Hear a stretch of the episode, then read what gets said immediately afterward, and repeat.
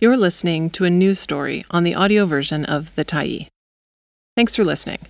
The Tyee is a nonprofit newsroom that is funded by our audience. So, if you appreciate this article and you'd like to help us do more, head on over to support.thetyee.ca and become a Tyee builder. You choose the amount to give, and you can cancel anytime. Social workers say poor job conditions put kids in danger. The lead author is Jen St. Denis. For the full list of contributors, please refer to your screen. August 30, 2023. Editor's note Over a period of seven months in 2020 and 2021, two children were horrifically abused, one fatally, while in a foster care placement near Chilliwack. The representative for children and youth is currently investigating the case. While we wait for the results of that probe, the Tyee is examining systemic issues inside the Ministry of Children and Family Development that have been flagged for years. Our previous story in this series explored BC's low safety compliance rates for foster care placements. Content warning this story includes graphic details of child abuse. A recently retired social worker says she is struggling to understand how two children who were horrifically abused in foster care were not visited by child welfare workers for seven months. But Laura Jones says child welfare teams across British Columbia have been poorly staffed for years and workforce gaps have gotten worse since the COVID 19 pandemic. I'm pretty shocked, as a social worker, that somebody wouldn't have seen these kids earlier, Laura Jones told the Tyee. Unless they have no staff, which is possible. It's not a new complaint. In 2015, BC's child welfare watchdog, the representative for children and youth, warned that staffing problems were so bad that social workers are often not able to meet the ministry's own child protection standards, standards that exist to protect vulnerable kids. In fact, staffing problems have been raised over and over again in many reports and reviews, often written after the deaths of children in care.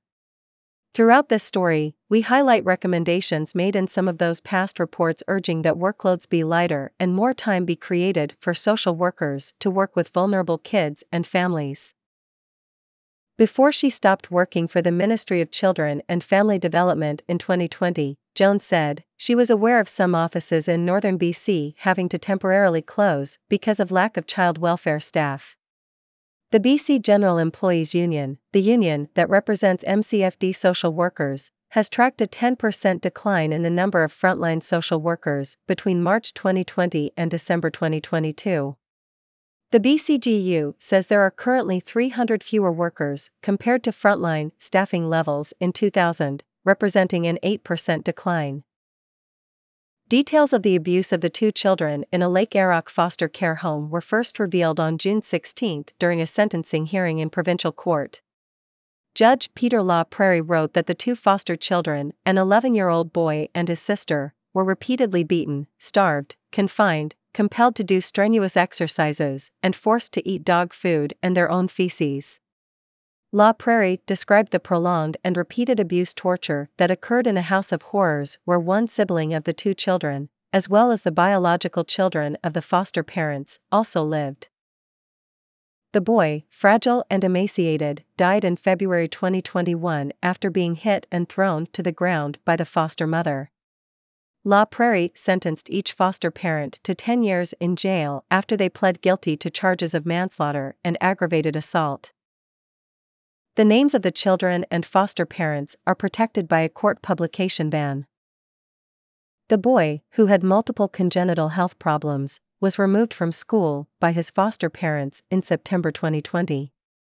After a July 2020 visit, no MCFD social worker visited the boy and his siblings for a period of seven months, a time of repeated abuse for the boy and his younger sister. While various COVID restrictions were in place at the time, they did not prevent social workers from visiting children in foster care, the Tyee has confirmed with the ministry. The ministry says several workers have now been fired for failing to follow policies requiring that children in care be seen regularly by a social worker. The representative for children and youth is currently investigating the case, an investigation the representative could not start until the criminal case had concluded. One of those issues is the high caseloads and constant staffing challenges in MCFD child welfare offices throughout BC. The Tyee previously reported that MCFD's own practice audits show shockingly low compliance rates for basic safety checks, including foster care home visits and criminal record checks for caregivers, in all 13 service delivery areas in BC. However, East Fraser, the region where the abuse took place, had the second lowest compliance rate of all audited areas in the province. Jones, the retired MCFD social worker, said she started working at the ministry in 1998 and retired in 2014. She came back to work part time from 2018 to 2020.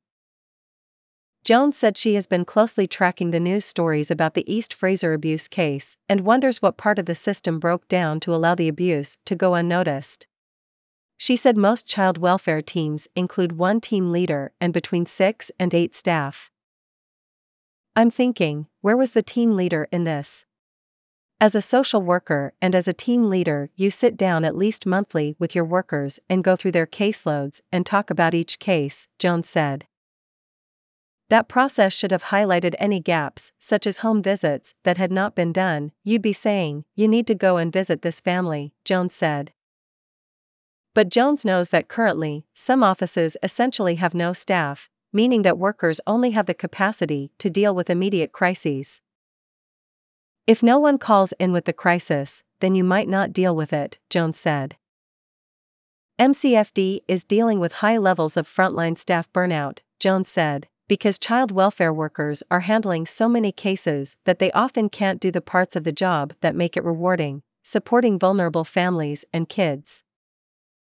Instead, the job today means constantly dealing with conflict and unhappy people, Jones said. The stress is leading to burnout and workers quitting. Meanwhile, MCFD has been slow to fill vacancies. In an emailed statement to the Tyee, ministry staff said child protection workers on average handle 18 cases at a time. Caseload is not an accurate measure of workload, they noted, because of the varying level of complexity of cases and geographies workers have to cover. There are no caseload limits for MCFD frontline workers. A 2009 edition of the Aboriginal Operational and Practice Standards and Indicators document which the ministry applied to delegated Aboriginal agencies, had guidelines indicating social worker caseloads should not exceed 20 cases each. However, they were not enforceable, and a more recent version of the standards has no caseload guidelines at all. In an interview with the Tyee in June, Shelley Johnson, a former MCFD social worker and current associate professor of education and social work at Thompson Rivers University, looks to the caseload guidelines from the Child Welfare League of America. If you have 13 to 15 children that you're supposed to see on a regular basis, maybe you can do that, she said, citing the league's recommendations. But if you have 30 to 40 children that you're to see on a regular basis, even if you just saw one a day, that would be more than one a day. With all the other competing demands, I just don't know how that's possible.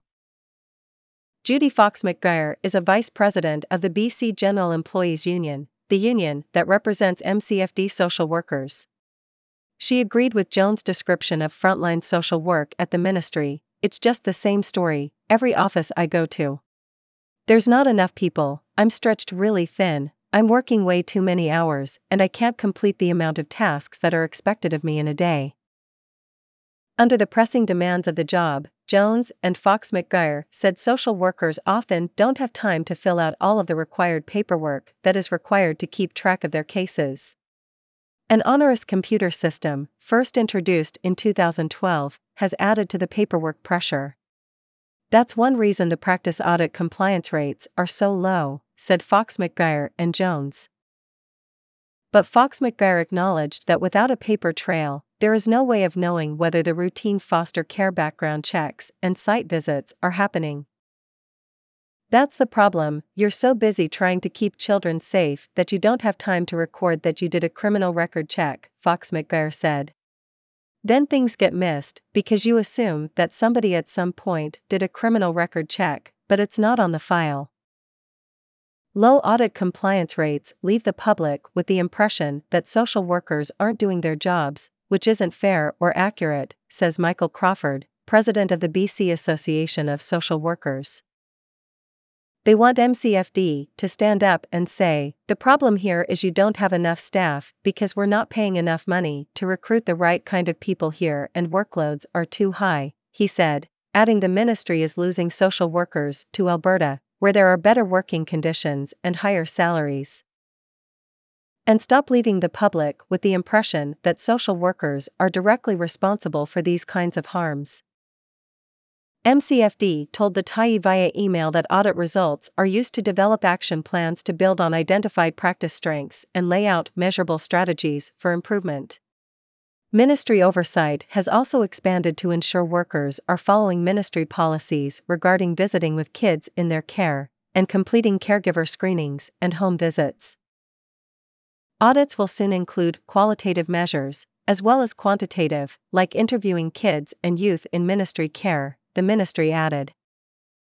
The information that is collected from audit processes is used to improve service and to plan and implement changes that will strengthen practice and lead to better outcomes for children and youth, the emailed statement reads. As for staffing levels, MCFD maintains they have been hit hard by the same demographics and changing labor industry that are impacting other ministries and the provincial labor pool more broadly. Efforts to increase staff have paid off, however, with a 16% increase in overall child protection staffing since March, including hiring an additional 33 guardianship slash child protection workers, for a total of 1,028. MCFD added they are focusing on hiring more administrative support staff in offices, as well as increasing the number of social workers and assistants in rural and remote locations, including by temporarily flying workers into underserved communities. Fox McGuire said the BCGEU and the ministry created a working group to jointly work on improving the staffing challenges, but that working group mostly focused on the COVID 19 pandemic in 2020 and 2021 and then was on hiatus because of collective bargaining. The working group is now meeting again, Fox McGuire said, and is focused on recruiting and retaining social workers. We really have to find the answer here, because I've been warning the ministry for a long time things are bad for social workers. Jones said she recalls a period in 2005 when she and some other social workers took part in a pilot program to dramatically reduce their caseloads. The whole idea was that you worked with the family and they wouldn't come back into the MCFD system, she said. You developed relationships, you made sure they got the services. You spent more time with them and it was really rewarding. Despite the positive outcomes, that pilot program didn't last long, Jones said. There was a time where you had a smaller caseload and you actually did social work, and families actually liked you. Next in this series Link 2 series, we look at calls to regulate social workers and BC's practice of allowing non social workers to work in child welfare. Thanks for stopping by the Tyee today. Anytime you're in the mood to listen to important stories written well, we'll be here. And if you'd like to keep independent media going strong, head over to thetyee.ca and click on the Support Us button to pitch in. Finally, big, big thank you to all of our Tyee builders who made this story possible.